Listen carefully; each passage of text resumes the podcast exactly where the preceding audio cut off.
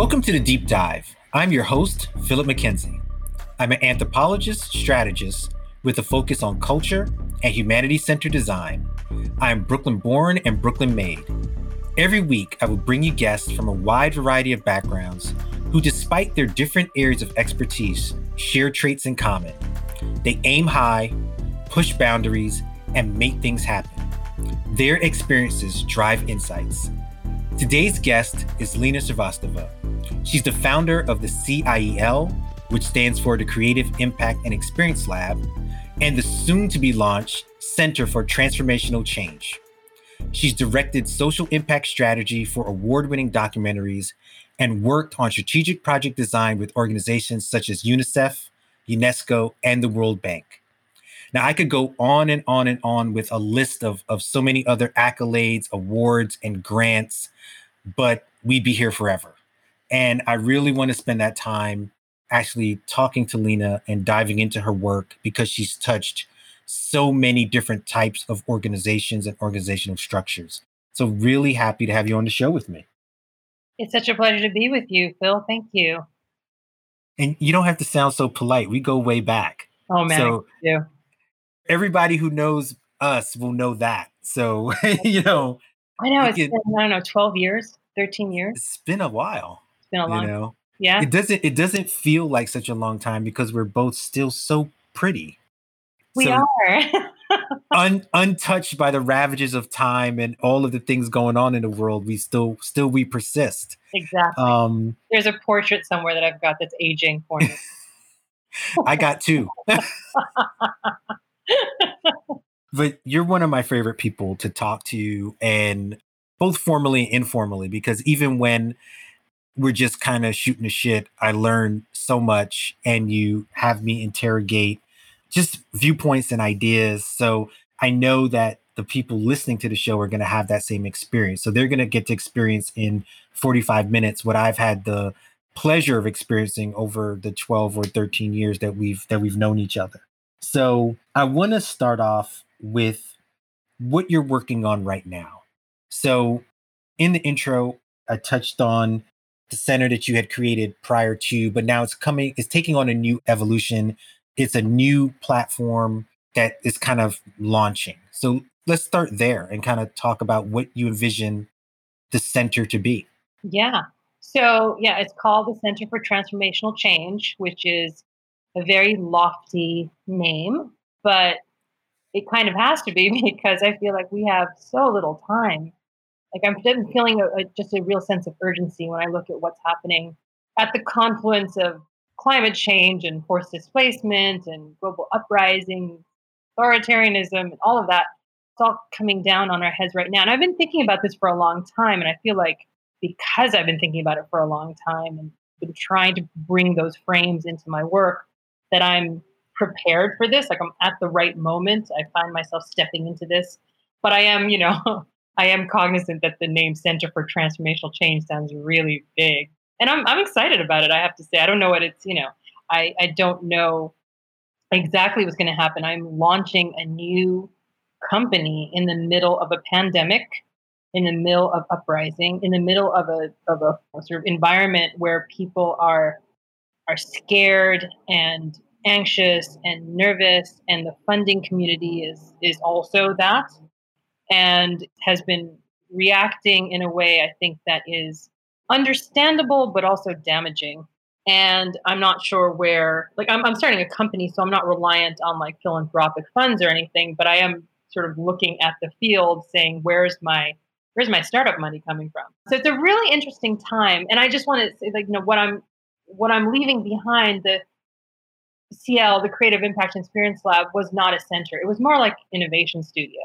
Okay. And yeah, so I founded it in 2008. So I have a little bit of experience. I founded it right before like the massive, you know, financial crash of 2008. So this is a trend of yours yes, to, to start things in the moment of of dire dire consequences. Absolutely. I'm also I'm helping my sister launch a handmade jewelry company right now too and we're just like we're starting companies in the middle of a pandemic but you know, I think I think one of my best friends from law school, I went to law school too.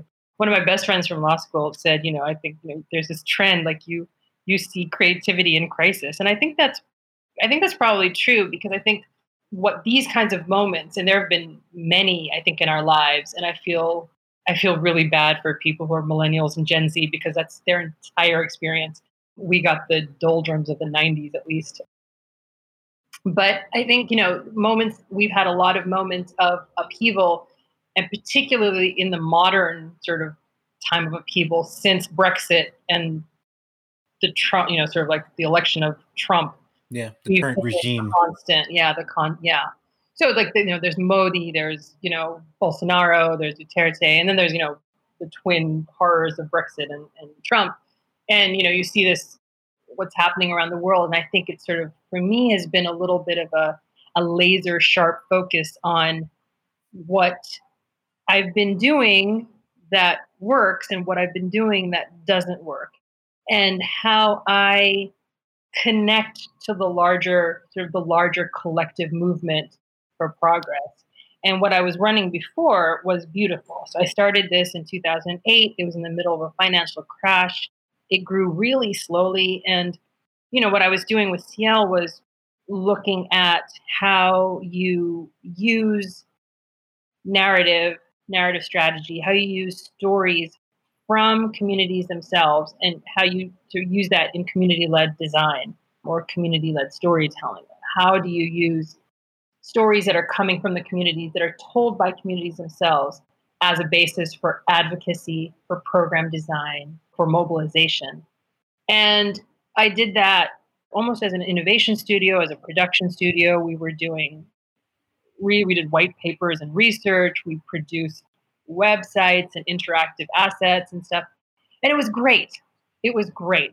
And coming from, you know, grounded in a recognition and love of the political as well. Like it's not we we were never part of this sort of apolitical social innovation frame. Like it didn't that never sat well with me, but we were using social innovation, you know, methodology. And it worked. You know, it was sort of like this 2008 to 2020 kind of thing. That's a very particular moment in time, and it worked for that. But two years ago, I started working with a business consultant and thinking, all right, what's the next step? The company's 10 years old. What do I do with this? Do I grow it? Do I? Because it was a collective. It was like, it was me as this primary, the sole member of the company. And then I would work with a collective of people, the same people over and over again, had their own companies or their own things. Just a beautiful set of people. And I was like, okay, do I need to formalize more? Do I need to grow this? Do I need to like take on more projects, bigger projects? And it just didn't make any sense. Like it just running an innovation studio from New York City, even though our work was completely international, just didn't make any sense anymore. And so I started thinking about wrapping it up and thinking through the next step mm-hmm. which so two years later, based on a framework that I developed with the Rockefeller Foundation, is now turning into the Center for Transformational Change. That's how I got here. and as you're kind of walking through that journey, like a, a couple of things, more than a couple of things kind of jumped out at me. One is identifying opportunity, even in these moments of crisis. This idea of you know, you've been in the trenches, which to me says that, you know, there's an evolution and there's a growth in your thinking that's now led you to saying like the center is the next thing that is positioned for this moment. Just take me through a little bit of that thought process because it is a very human process. Like you said, there's trepidation in in this environment, both that I'm sure is both personal mm-hmm and also exists within communities that you're going to be working with and also partnering with yeah. right so there's there's a lot cooked into identifying this opportunity particularly in moments like that yeah i mean it's it's funny when you use the word opportunity i'm like i think of urgency you know i mean mm-hmm. it is an opportunity so i don't think i've identified an opportunity i think i feel yeah, this is a natural evolution of what I've already been doing. I think it is a, but it's more of a community driven evolution because I've always tried to work in a way that places, I mean, the word community is, is we'll, we'll talk about the word community in a second, but that, that places the, the, the expressed needs, desires, wants, opinions, whatever, about the global policies that affect that community, what, what they're saying about it. I've always tried to center that in my work as a mission, as an ethos, as a value, but also as a methodology. And that's not always easy. Like you, you know, when you were saying that there, I've worked with large organizations like the World Bank that I don't always, you know, I don't always agree with them politically, but but you know, I worked with the leadership team there that was really looking for innovation, looking for new ways of being much more sort of community focused. And I've worked with like, you know, sort of, you know, collectives of lefty filmmakers and artists. I've worked with, you know, I've worked with, I've worked across the board, right, to a certain extent. And what I've always tried to bring to every single engagement, at least, is, you know, this notion of what I'm now calling kind of like radical listening or radical community, because I think that's what's going to get us. I thought that before, like when we were in this sort of pre 2016 period, that centering community and centering narrative is a driver of progress. It's a driver of change in a way that top down only doesn't work, that data only doesn't work, that technology only doesn't work. Like you need the you need the human, you need the expression of the human right in this. And I think this particular moment, if you're talking about this particular moment, not just 2016 and to now. I'm talking about right now, right? Yeah. June 2020, which is this confluence of this of a pandemic, of global uprisings for Black lives, like finally, this massive election that's coming, that's hurtling towards us, at least in the United States, which will have ripple effects around the world. Um, Absolutely. Right. And still, and still people on the move, like, you know, forced displacement keeps like falling out of the news cycle, but it's still happening. And then inequality and gender issues and you know civic participation, like all these things, like there's a confluence that is happening is like a laser focus right now that I think requires a lens of community consensus, collective storytelling. And that's what I'm trying to embed, I think, in the next thing that I do. I think I was experimenting with it in the last company. I think I was playing with it and trying to figure out where it goes and how it's applied. And I think I've learned those lessons.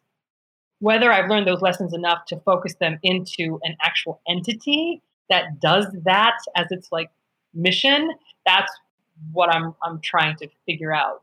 But that's I think so it's less an opportunity that I'm trying to build and more a response to the urgency and to the lessons that I've learned that are going to go into this thing. And yes, it I think the crisis is making me want to do this faster and it is opening up an opportunity to step into that um, yeah, I, yeah. I like you like taking that tack in the sense that opportunity is it was my word and that's probably a function of how my mind thinks mm-hmm, yeah. and i think it's important because i am a stickler for language and i think you are also that urgency is more meeting the moment than it is like kind of uh like in a way I could see opportunity can sound opportunistic, right? like it's like, oh, this is our chance, right? Rather than to respond to the to the moment and time. And so much of what you say, doubling down on the human elements, the connectivity of these issues, things coming from community, they sound so reasonable. They sound so steeped in common sense and these are compliments to me but yet i get the sense that there is resistance to some of these notions. And i'm, I'm curious as to someone who's been working on these things for so long a would you agree that there is resistance? And if there is why do you think that's so persistent? Yeah that's a really interesting question. Yes i do think there's resistance. I think there's also misunderstanding. So mm-hmm. I sometimes I don't know whether there's resistance because people don't understand what the word community means or what collective action means or what story means or what narrative means. I do think that story and narrative are incredibly misunderstood. um, as as actual drivers of change. I think storytelling has been hijacked in a lot of ways into a marketing frame or into a you know like oh let's let's do the work and then let's tell the story of how we did the work and that's important that's a communications function and i'm not denigrating that at all like i think story to tell the story of something that's happened or to to convey what needs to happen. I think that's absolutely crucial so i'm not denigrating it at all. But what i'm talking about is how you actually it's it's how you listen how you connect. What is that connective tissue among a group of people that ends up forming a community? And often that is based in the narrative the narrative frame which is the overarching it's like you know the driving narrative and it's also like individual stories or groups of stories. That in itself is a data point. Like those, those are data right? The sectors that i work in are human rights and rights-based development overarching. And then i also kind of flirt with the innovation and technology folks and the civic engagement folks. Like those are sort of on the side. And then there's the arts right? The arts or artists or narrative folks like that's my nexus of, of people. But my leading frames are human rights and rights-based development. And often, you know, what people are talking about is data. How do you count what's happening? How do you assess what's happening? How do you convey the impact? How do you assess the impact? How do you evaluate? These are all absolutely crucial things. What's often missing for me is what is actually happening? How do you interpret it? How do you listen to what people are saying about any particular policy, program, technology, app, whatever it is, film. Like, how do you continue that dialogue?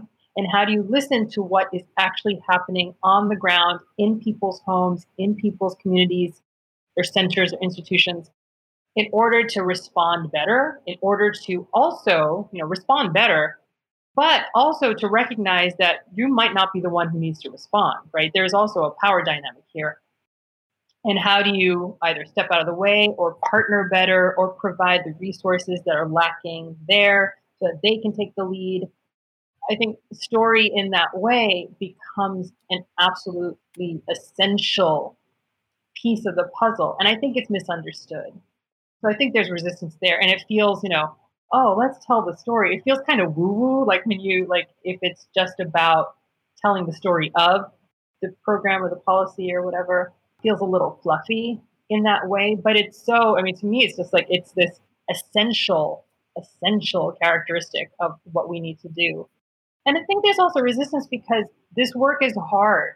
It's about relationship building, it's about picking up the phone or writing the email. It's about being in community together. It's about be- gathering together. It's about listening and talking. And and it's it's not about writing the code it's not about designing the app often. That's sort of the end point. And it's again, I, I not I'm not denigrating technology. It's just that's the enhancer, right? That's the enabler to what I think we need to do to to really connect and listen and design from that point.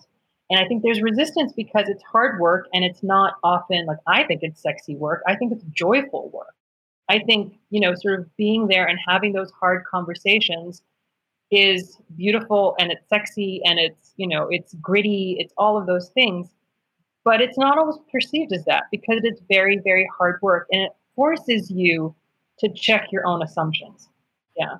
That piece because this came up and it was in my notes as well when you were talking about storytelling and it, it came up again in your answer. Like you started to talk about power yeah. right? And i feel like sometimes we don't interrogate power enough in the sense that you know power is is resources right? It it's it's often who chooses who gets what to what degree. It's it's allocation of of a lot of the things that we need to make this work right? And i'm curious about the power dynamics that exist in making those kind of choices elevating what stories to tell. I mean a more technocratic, data driven story is kind of a choice, right? It's not, there are other narratives out there that don't get as much attention, right? It becomes about, like you said, the app, the end goal. And, and maybe that is easier But is there something else going on as we think about power, particularly as it relates to the type of, of human based work that you do? Yeah, I mean, yes, power, there are many forms of power, right? So, one kind of power is the power to gain resources or to allocate resources, right? And that is absolutely essential. And I think that when I am sort of with my with my left wing sisters and brothers, you know, sometimes it's kind of like, you know, we don't want to talk about resources because it feels dirty. But we do need to grease our wheels, right? So whether however you think about resources, you need and resources aren't just money. There there are many different forms of resources. But to go back to your question about the word opportunity, yeah, it can be opportunistic, but it's also it's just it's a thing. And resources are a thing. And so there is power. There is power that rests in resource allocation. And it's absolutely crucial to know who gets to decide budgets, whether city budgets, country budgets, nationwide budgets, institutional budgets, those tell a story. They're actually they're a narrative and they they tell you what is a priority for a particular country, state, city, district, whatever, or institution. And they're absolutely crucial. So we need to know about that. We need to know where that power resides. But there are other forms of power too. Like there's bureaucratic power, like who gets to make the decision. There's political power, who gets to set policy, who is talking about things. And then there's narrative power, right? There's there's charismatic power too. Like we don't have to get into that. But there's like there's narrative power. Like who gets heard? Who gets to tell the story? Who gets to frame the story? Who gets to frame the trend? And I think that's something that we also need to look at because sometimes people come to the quote unquote decision making table, whether it's in the aid and development complex or the human rights complex or the sort of electoral politics. You know, who gets to come to the table and who gets heard. Sometimes, you know, I used to frame my work with CIEL as sometimes being a conduit or a proxy for people who aren't getting invited to that table. Because I, you know, I get invited to decision making tables or to like you know brain trusts or you know where where people's intellectual capital is being mined. And you know sometimes be like wait you haven't thought about x. You haven't thought about that population. You haven't thought and sometimes it's like you you become a conduit or a proxy and you have to understand that that too is an expression of power mm-hmm. like i i'm in a position where i get to be heard when I know for a fact that the person that I'm talking about is not being heard. Mm-hmm. So I'm, I'm, fulfilling a responsibility to the populations that I'm partnering with, right, or that I'm serving. But sometimes that too is a position of power. So there are many different kinds of power that I think we need to always keep in mind.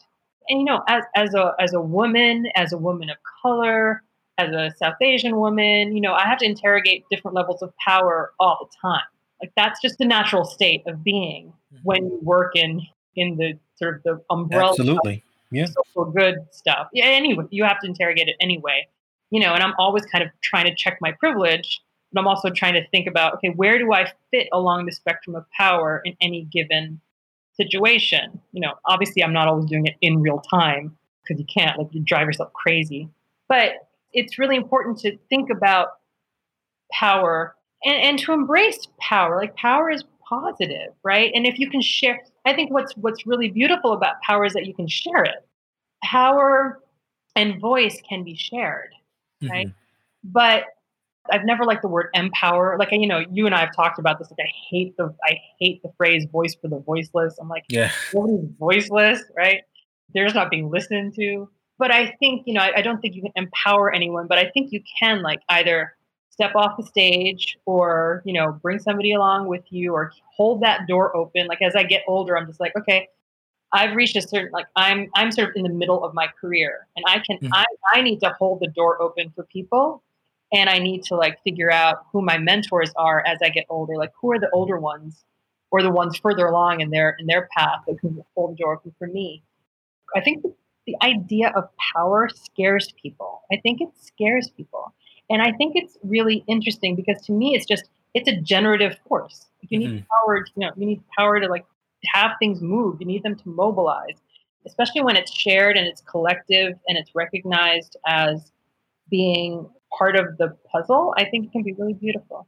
As you were explaining some of your relationships, and I was reminded of a piece I just wrote where I mentioned leadership, like one of the things you people need to do, particularly in this moment. And, and I was kind of thinking more in, in Black Lives Matter and some of the corporate response. It, so that was more present in my mind as I was writing this. That you know, some people got to step aside, right? Like your contribution to leadership might be getting off the stage, the quote unquote stage, yeah. and making room for somebody else, right? Yeah.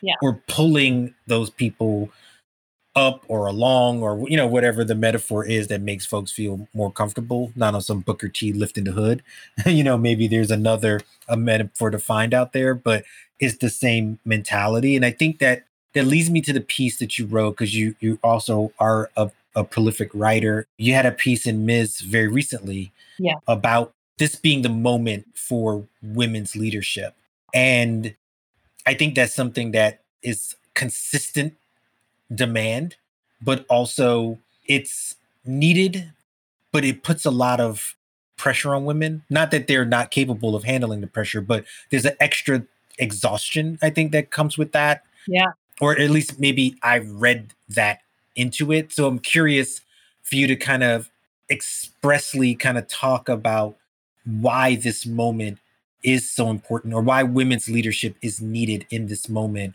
but also addressing maybe some of what I'm thinking about in terms of the exhaustion or burden of that as well. Yeah, I mean, yeah, we, we're tired. Every woman or any you know any person like who identifies as female, because I do want to sort of like acknowledge my people within the trans community who I've been talking to who are like beyond exhausted at this point. But um, yeah, I think you know uh, just as a shorthand, I'll, I'll say women women we are tired because we've been fighting for so long. I mean, you can say we've been some populations have been fighting for millennia, right? Um, and you and you inherit you inherit it. Yeah, millennia is a long time. It's a long time to be like you know still fighting. Like I can't believe I'm still protesting this shit. But yeah, I mean, and it's and it's it's inherited, right? And so that feeling of generational struggle. I think it's our moment, right? I do think it's the moment. And when we talk about you know women's leadership let me talk about two different concepts. One is that i'm starting to play with the word leadership a little bit because i think that leadership as a concept again is is rather misunderstood. Like when i talk about i so the framework that i developed with the rockefeller foundation is called transformational change leadership. And when i talk to people about it before i even get into what it is they're like oh it's the kind of stuff that you know comes out of harvard or and no, like, uh, this is not what I'm talking about, right? I'm not talking about leadership as individual power. And I'm not talking about it in terms of bureaucratic power either. You know, what I'm talking about, and again, there's a place for that. Again, I'm not trying to denigrate anybody's work, but what I'm trying to do is trying to say there's a pathway that I think is going to lead to transformation in our systems, right? In our systems of politics and you know, care for the environment and blah blah blah, right? Inequality, like taking down inequality, all those things. And then we have to transform all our systems, and there is a certain level of collective decision making and mobilization that needs to happen. And the term for that, especially when I was working with Rockefeller, centers in the term leadership. But we were careful to define leadership as a collective action, right? It's about collective decision making. It's about, you know, care for community. It's about collaboration. It's all those different things, like when we defined it and and that's why i think you know it's like the shorthand it's like oh women do that better. You know there's that stereotype. But you know what we do? Like to a certain extent we do do it better. And i know we have plenty of men who do it really beautifully. And i'm not trying to say that only women do it. I'm saying that women have been forced to do it better because of the way we've been socialized and what what is expected of us. So i'm i'm trying to figure out if there's a better word than leadership. And I'm trying to figure out whether this moment will be the breakthrough for women and people from underrepresented genders to sort of to rise to the global stage.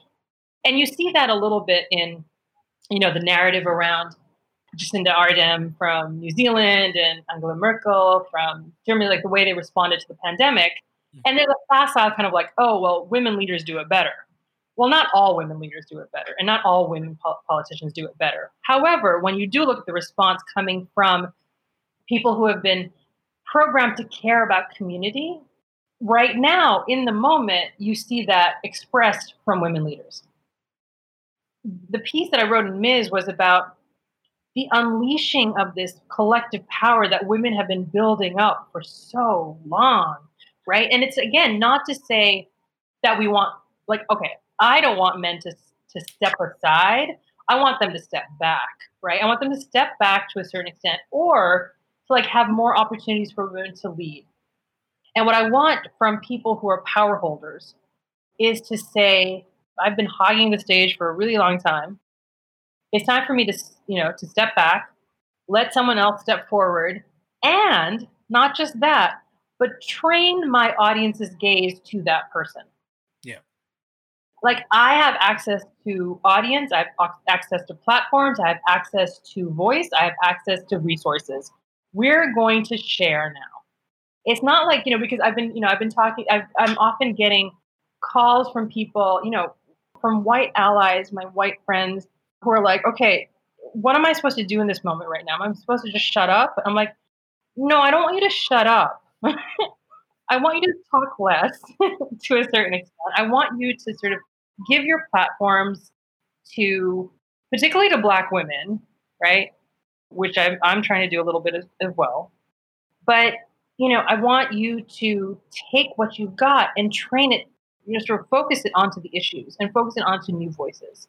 And that doesn't mean that I want you to be quiet. That means I want you to use your voice in a, a little bit of a different way. You know, and I think that a couple years ago I was doing a workshop around transformational change leadership with a bunch of kids. It's the first time I've ever done a workshop with children. These were mm-hmm. kids who are high school students.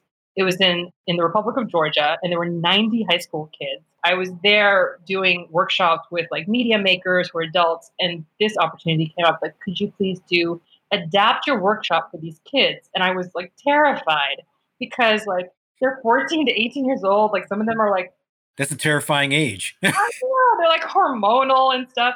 But oh my god, these kids were amazing. Like the educational system, like they all spoke multiple languages and like you know they were being taught English as well and so I could communicate with them without a translator. And they were like so thoughtful. They were wonderful, but they're, you know, 14 to 18. So that every once in a while they would get like rowdy. And so quiet them down. I'm like, remember, leadership is about listening first. And I was like, oh, oh, oh, I got to use that somewhere else too. And they would quiet down. Like they're like, oh yes, sorry, we are we are future leaders. You know what was beautiful about that though is like at the end of the two day workshop, these group of the young women, right, who are like 16, 17 came up to me. They're like, listen, we never thought we could be leaders. Like, we thought that was the president. Like, mm. this is something that's new. And oh my God, it was such a beautiful thing. It was just, it was really beautiful. So, in that, in that way, I really love the, the word leader. But leadership is really about, for me, it's about collective decision making and collective mobilization. And it is about knowing to pick your moments, about when you shut up, when you listen, when you step back, when you follow because leading isn't just about being at the front or being the figurehead. It's about moving through the system and knowing when you're supposed to step forward and when you're supposed to step back. And to me, that's sort of true leadership. And I think women, I think it's our time to step to the front to a certain extent. And again, not every single woman is capable of this. Not every woman has the right kind of you know, I don't necessarily want Ivanka Trump stepping to the front. I'll be perfectly honest. This no. isn't, I'm not no. agnostic about that at all. I could list uh, a whole bunch of others as well. Yeah, exactly. She's to me right now, she's like the one that I keep thinking about. But you know, it's like because she talks often about women's opportunity. Like, yeah. And a number That's, of my oh, she's great because I know, I know, I know. But she, I'm like, no. No, she's terrible. She's terrible. She's terrible. Nikki Haley's terrible. A lot of these people who are willing to sacrifice other people in order for you know to for themselves to get ahead or for the generic woman to get ahead i'm sorry that's that's that's foot soldiers into patriarchy absolutely yeah or yeah exactly you know that, that's that's not the kind of so I, it's almost like i want the feminist conception of leadership to take hold and that's why it was really beautiful to publish that in ms magazine but to a certain extent, it's not just our moment. I think it's our responsibility to step up. And again, any woman, any person right now who is exhausted, who needs to take a step back, who needs to shut down, that's what they need to do. That's, you know, because community care is really, really important. And we need to care for anybody right now who is not capable or doesn't want to. You know, it doesn't want to because they feel like not. That's hard to do. I think the urgency that you described at the beginning, people in these communities that feel that urgency, you know, that's why burnout is so high, right? That's why health issues become so serious because it's life and death oftentimes, you know, like you don't really feel like you can stop, right? You don't really feel like you can take a break. I mean, America's already hyper contextualized toward work anyway. Right. And those doing the kind of transformational work, community based work that you're describing, not only are living within a construct that values work, period, but they actually care about their work, right? Like it yeah. matters deeply. Right. So it's it's hard to get folks to take a step back. Like, how do you manage that? Well, I or, mean, or do you? We chat all the time, so I don't know if you do. So maybe this is now turning into um therapy. do I? That's a that's a good question. I mean, I don't I don't actually. It's funny because I don't actually think of myself in that frame. I, I get tired, you know, but when I get tired, I do take a step back. But I have, you know, I mean, like I said earlier, I have privilege. I, I'm a privileged person in a lot of ways because I can call up people and say, I need to talk. Or I can, and I and allow myself to do that. I can, you know, I can resort to a book of poetry or like at this point self-led yoga because you can't go out anywhere. I'm going through a period, a really existential period of like ennui and sadness right now because of the state of the world. It, it's just it's there. Like I just I think I just keep thinking of like Colette or, you know, some of the writers of the Weimar period or, you know, the French existentialists. Like that's what I'm like sort of being pulled towards right now because I feel that like this this this moment reflects back to those writers from the, the 20s and the 30s and and I'm just like sort of experiencing this this ennui. I mean, like that's kind of what I'm experiencing.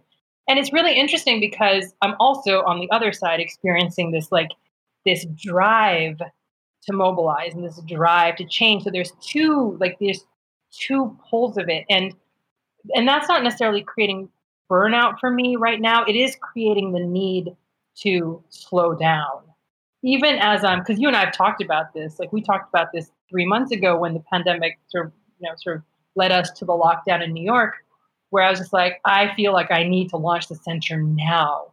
And then like a, week went by, I'm like, you know, slow down, Lina, slow down. Like this is you need to launch it, but you need to launch it, and it doesn't have to be perfect. I'm not. I'm not.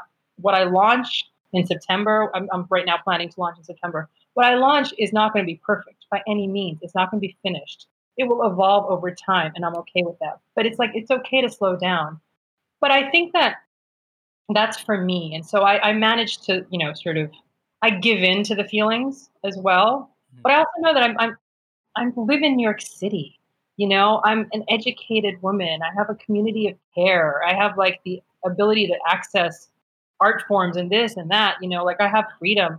And so like I'm not trying to brush off my burnout because I think there's a danger of that. I'm not saying that, oh, I'm I shouldn't be worried about myself. I'm very cognizant of that.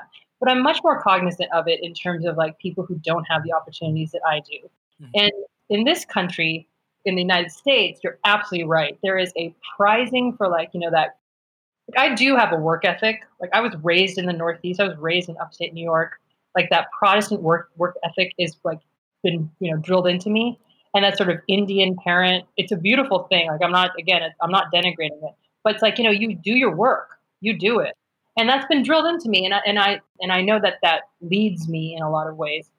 But there's a falseness to it when it comes to community work and community driven work because the attendant, the sort of like the care, the resources, the support isn't there, right? So I wrote that piece in Ms, but then I also wrote a piece called How Funders Can Support Digital Response in the Current Moment. And that I self published on Medium. It was, it was published in Tech Salon, the Tech Salon blog, and then I cross posted it. And it's about what the philanthropic community, which has its own problems right now. I mean, we could do a whole other thing on yeah, just that sector alone. That sector alone, and and how much like how much that needs to shift in, in terms of power and you know it just it needs to not survive in its present form it needs to really evolve but part of the problem here is not you know there's on the one hand people are feeling driven they're feeling like responsible that they have like if they are already in community and working for community they have to work harder. Well the resources aren't there to support them whether that's in terms of allowing for self-care or allowing for retreat allowing for spiritual retreat or like just paying people. Like, yeah the day-to-day survival stuff. Yeah like putting food on the table you know? And i remember like hearing like right at the top of the pandemic there were like these foundations who bless their hearts but like they were like you know issuing these calls for here like get in your your application and we'll give you up to like $500 you know like but sh- but show us like your documentation on lost projects and this i'm like for $500 they're going to do like yeah. $2500 of like work? Like, yeah there's a lot of jumping through hoops you know? Yeah, yeah. And, and i think actually in that piece it might have been another one that i read of yours but you talked about these these twin concepts and if it's if it's not this piece then i apologize for that but i feel like it was mentioned in one of the other three or four pieces that i read where you you talked about this idea that there needs to be a, like a decolonization as well as a reimagining. Yeah. And it it's I, I wanted to get that in there not not just because of the time but i do want to keep an eye on the time but also because it is it seems like it's very much connected to the care and the and the resources right? Like what are we imagining? If everything is through this lens of scarcity something i talk about all the time it's sometimes difficult to look beyond that right? And scarcity doesn't need to be our meals on a given day but it's just like these situations are so urgent right? Like we're playing in some ways i feel like we're playing a lot of defense. Yeah and the imagination is the offense, right? So how do you see that playing out? Like I want to get that down because that was something I jotted down before we get to like the final two segments of the show. So sure. So yeah, so you did read that. I, I sort of touched on that in the piece on funders. I'm writing another piece right now called "Decolonizing the Aid Sector Will Take More Than Listening," So I'm like writing that piece right now and uh, shopping it around. To sneak preview. Yeah, exactly. Sneak preview. So if, if someone takes it, it'll be in their outlet. If not, I'll just stick it up on my Medium page. Because it's really about sort of the that notion of what is it going to take to decolonize. Because my work is about my work is now about the reimagining, right? It's about reimagining but implementing. So I'm also working on a piece called "I Don't Want Revolution, I Want Transformation," which is like in complete, like you know, it's it's in a completely unformed form right now. So I'm not going to talk about it a little bit. But but the notion is that to we have to both decolonize and decolonization, you know, is the frame that is required for any you know country that was formerly colonized or region or low, low resource community that is suffering from post colonial stress, from present imperialism and extraction, right? Western exceptionalism and extraction. So that's like decolonization. There's also anti racism. That frame is now being joined to decolonization, which is great. I mean, finally, right? You know, it's been an American frame as well, you know, thinking about social justice, thinking about racial justice in the American context. What I'm trying to do is flatten that. Like, I just don't think we can talk about America and the rest of the world. That doesn't work for me. It's never worked for me, but it really doesn't work for me now. Like when we're thinking about moving forward from the pandemic, we've got to flatten those like power hier- hierarchies so that we can sort of liberate the aid and development and the human rights sectors and the, the social justice sectors from like, you know, that the, the notion that America is the leading frame because I think it does damage to us as well. So again, we can do a whole other show someday about that, just about that idea. But the twin concepts of decolonization and reimagining, they each need each other. But reimagining is where I, I feel like we need to go really fast. That's the urgency I'm feeling. Like I started out as a sort of when I started CIEL in 2008, I had st- started from an advocacy frame and a consulting, like interrogating those things I'm done with that part of my journey. I want to now build. Like I want to build new systems. I don't care about counter narratives. I don't want to be chasing the right. I don't want to be chasing somebody else's narrative.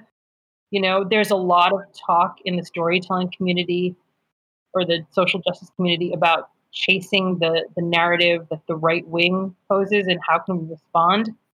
I don't want to respond. I want to build my own narratives. I want to build my own structures. And you know, I said in that piece, like I think it's really time for for women, communities of color, whoever who's not in power right now, to own the means of production, storytelling, distribution, engagement. And again, that's not to accept anybody out. Like, I'm not trying to accept the West out. I'm trying to bring the West into a global frame. It's mm-hmm. a different, different, right? And I think before we reimagine, we need to decolonize.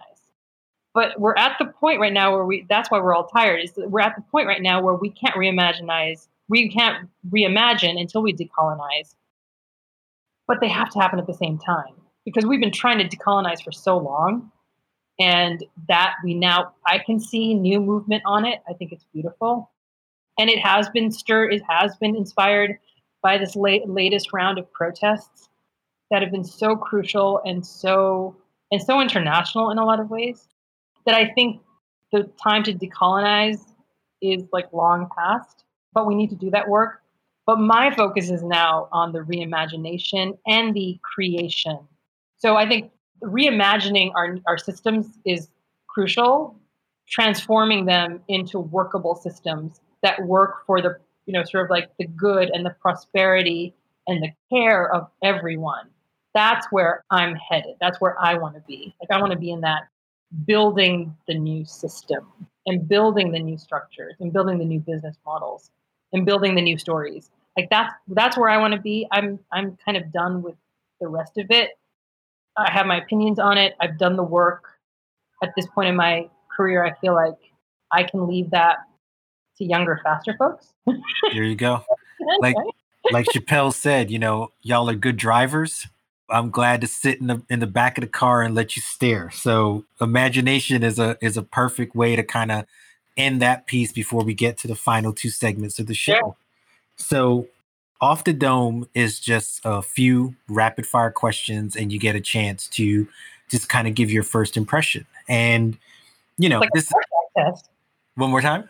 It's like a Rorschach test. A little bit. It's, it's it's a little cheat because I know some things, so it's like I could kind of lead us down a particular path. But you know, obviously we, we're both in New York. You kind of mentioned we're still in whatever stage this is of coming out of lockdown and we'll kind of see where this all goes. But, you know, kind of thinking about a pre COVID New York experience, what have you missed the most in our kind of quarantine three months or however long it's been?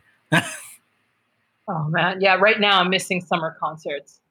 Mm-hmm. I'm just missing being, I'm just missing being in the parks, like listening to like Summer Stage or yeah, I'm missing music in the parks. I think that's what I'm missing the most. But there's so much. I just wrote this list of what I'm missing. I'm missing, you know, I'm missing museums. I'm missing uh, hanging out with friends uh, for a glass of like sparkling wine. You know. Yeah, or glasses.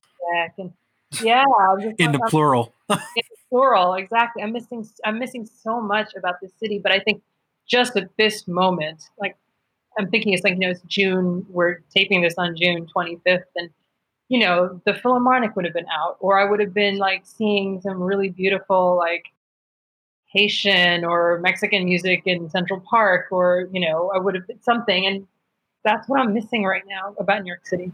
Yeah, that's a lot. It's, it's going to be a long summer. I know. um, it really is. Oh, God. The second question is you have to pick who is the worst boyfriend of these two options? Okay. okay. The first one is Rolf from Sound of Music. oh God. Okay. Versus a single Don Draper. So not when he's married and, and floating around, but when he's legit single. What's the worst? Who's the worst boyfriend of those two? well, hands down. I mean, I can handle Don Draper as uh, single. I you know probably would have probably would have gone. I probably would have been Faye. I think like that's probably the closest one, or or Rachel Menken. Actually, you know what? I think I might have been Rachel Menken in that thing. even though she, he was not single at the time. But it's, it's single as Don ever is, right? Exactly. Yeah. So I think probably I relate most to Rachel Menken out of all of the the women that he had. But yeah, he's. I mean, yeah, he's he's horrible. He's a horrible person, but he's not a Nazi. Yeah. so let, let's just, you know, let's just get get that down. know, I, I, you know, it's easier to just you know, sort of dump someone and then go through therapy and whatever, you know, and uh, you know, and he's a good-looking man, so hey. That's a perfect way to put it. That summed it up. He's terrible, but he's not a Nazi. oh, okay, my last off the dome before we get to the drop is you have an opportunity to live in one of these fictional towns, mm-hmm. and your first choice is Pawnee mm-hmm. or Springfield from The Simpsons? Funny. Ah, you don't want to be a cartoon? You can be animated. You can do anything you want. yeah, you know, Pawnee, definitely. I just think that, you know, I have to say, Parks. I just I just rewatched Parks and Rec, and it's so quirky, and it's just so. Yeah, I mean, I Good. think yeah, it's great. It's amazing. It's, it's just it's just great. Like I have never lived in a small town, so who knows? But I mean, I think The Simpsons ultimately did the right thing. I think they, you know, Hank Azaria did the right thing rather by not voicing Apu anymore. Mm-hmm. Um, the Simpsons is cool. Apu was problematic. You know, shout out to Hari Kondabolu for like, you know, interrogating that about South Asian voice and representation. But I am way more like, yeah, I'm, I'm a Manhattanite straight up. But if I had to live in a small town, I would I would want to live in Leslie Leslie Knope's world. I guess. There you go. Go to JJ's Diner and you know waffles. I mean, yes. Have Galentine's Day. No, no, no, no, none of that. That's awful. That's awful. but, no, but the waffles, yeah, the waffles definitely. Oh, Pawnee wins. All right, perfect. It just had had a few off the dome. Those were just quick, you know. so now I want to get to the drop which yeah. is both of us can share something that we want to point our our listeners to. So I can go first. You can go yeah. first. You go first. Oh, okay. My my drop is actually pr- it's not one thing. It's more of a concept. Even though I'm going to give some things for people to check out. Um, one is obviously as we've kind of been in this the throes of this uprising of Black Lives Matter I've seen on so many, whether it's Facebook or LinkedIn on Twitter, people are giving resources to, you know, check out like blackness. And, you know, many of them are are very good, like all the typical sort of anti-racist books. And so I'm not like dismissing those things, but I was in a conversation about two weeks ago and just a general talk with some folks, and I recommended those things are good. Like read those things. If you haven't read those things, go for it. But and I'm going to paraphrase Chuck Welch, who's a, a, friend of mine and a listener of the show. So shout out to Chuck if he hears this episode. He had a, a statement he made on face on LinkedIn, which was that Black pain is not a campaign, and he's a marketer. So he, uh-huh, he kind of framed it in that idea. And, you know, blackness is so much more than these kind of deep anti-racist things. So I've been inviting people to like, if you want to get more into like the black experience, there's lots of ways to do that, obviously but check out some lighter fare, right? Like it doesn't have to be like the super heavy, the 13th, or, you know, like shout out David DuVernay. That's a great thing to watch. But, you know, I was kind of pointing people like watch Boomerang, like watch Love Jones, like yeah. watch Love and Basketball. Like there's other stories about blackness that don't deal with this stuff that I think in ways are very relevant. So my drop is to just kind of check out some lighter stuff. Yeah. you know, and Love Jones is my absolute favorite movie, so I would point in that direction. But definitely Love and Basketball and Boomerang, I think, are also good options. So just Boomerang. dive dive into some lighter blackness. totally forgot about Boomerang. I remember that. That was like from 1990, what, two, three, or something? Yeah, like, it's in that era. Like Boomerang made me want to get a corporate job and come back to the city when I was in college. Like seeing Marcus Graham with the great apartment and the cool clothes and all that was super inspiring. you know, all black work environment. Halle Berry, who, oh God, it's like burned into my mind. I forgot when she when she tells Eddie Murphy, she's like, "Love should have brought you home last night." Yeah. I, I, remember that line is burned into my brain with the um, finger point. Yeah. Yeah. It's an ill line. Such a great line. It's just like she delivered it so beautifully. Yeah, I'm gonna watch that again. Good, good, job. Okay, mine's a little more, a little more heady.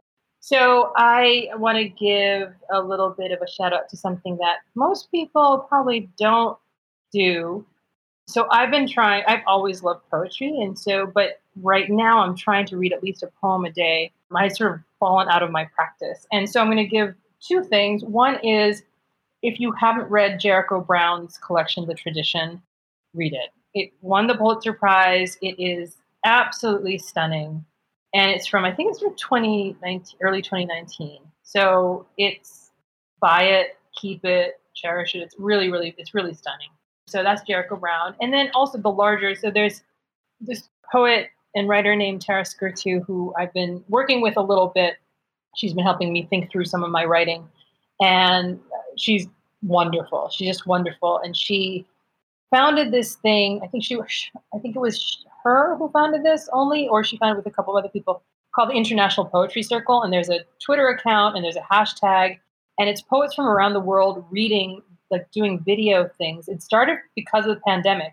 So they read their own poetry or read other people's poetry, and they just post like a video or two a day of people reading poetry, and it's really stunning, right? And I hope they continue after after lockdown happens because it's you know it's a way to listen to the poetry. It's like the music of the poetry. You can hear it better when you're not the only one reading it. You know, so uh, those are the things that I would. That's what I want to recommend.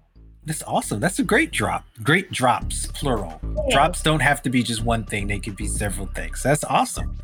You know, it's it's been great having you on the show. I love how your mind works. I love having these conversations with you, and it's been a pleasure having you on the deep dive. It's been fantastic. Thank you so much.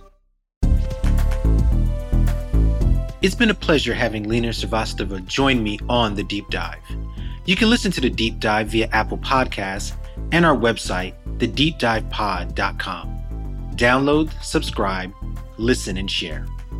If you like what you're hearing and enjoy what me and the team are putting together, then leave us a review. We'd love to hear from you. You can follow me on Twitter via at farflungphil. To all my listeners, wherever you are in the world, wherever you are in your life's journey, I thank you. See you on the other side.